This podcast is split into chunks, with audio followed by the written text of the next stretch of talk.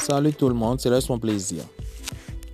Je vous invite à écouter mes podcasts sur la confiance en soi, le sentiment d'avoir fait des échecs et avoir la force d'avancer, de voir la vie d'une manière positive dans n'importe quelle situation. Ce sont mes expériences de la vie que je vous raconte et je vous aide à avoir la force et le courage d'avancer positivement dans votre vie. À bientôt.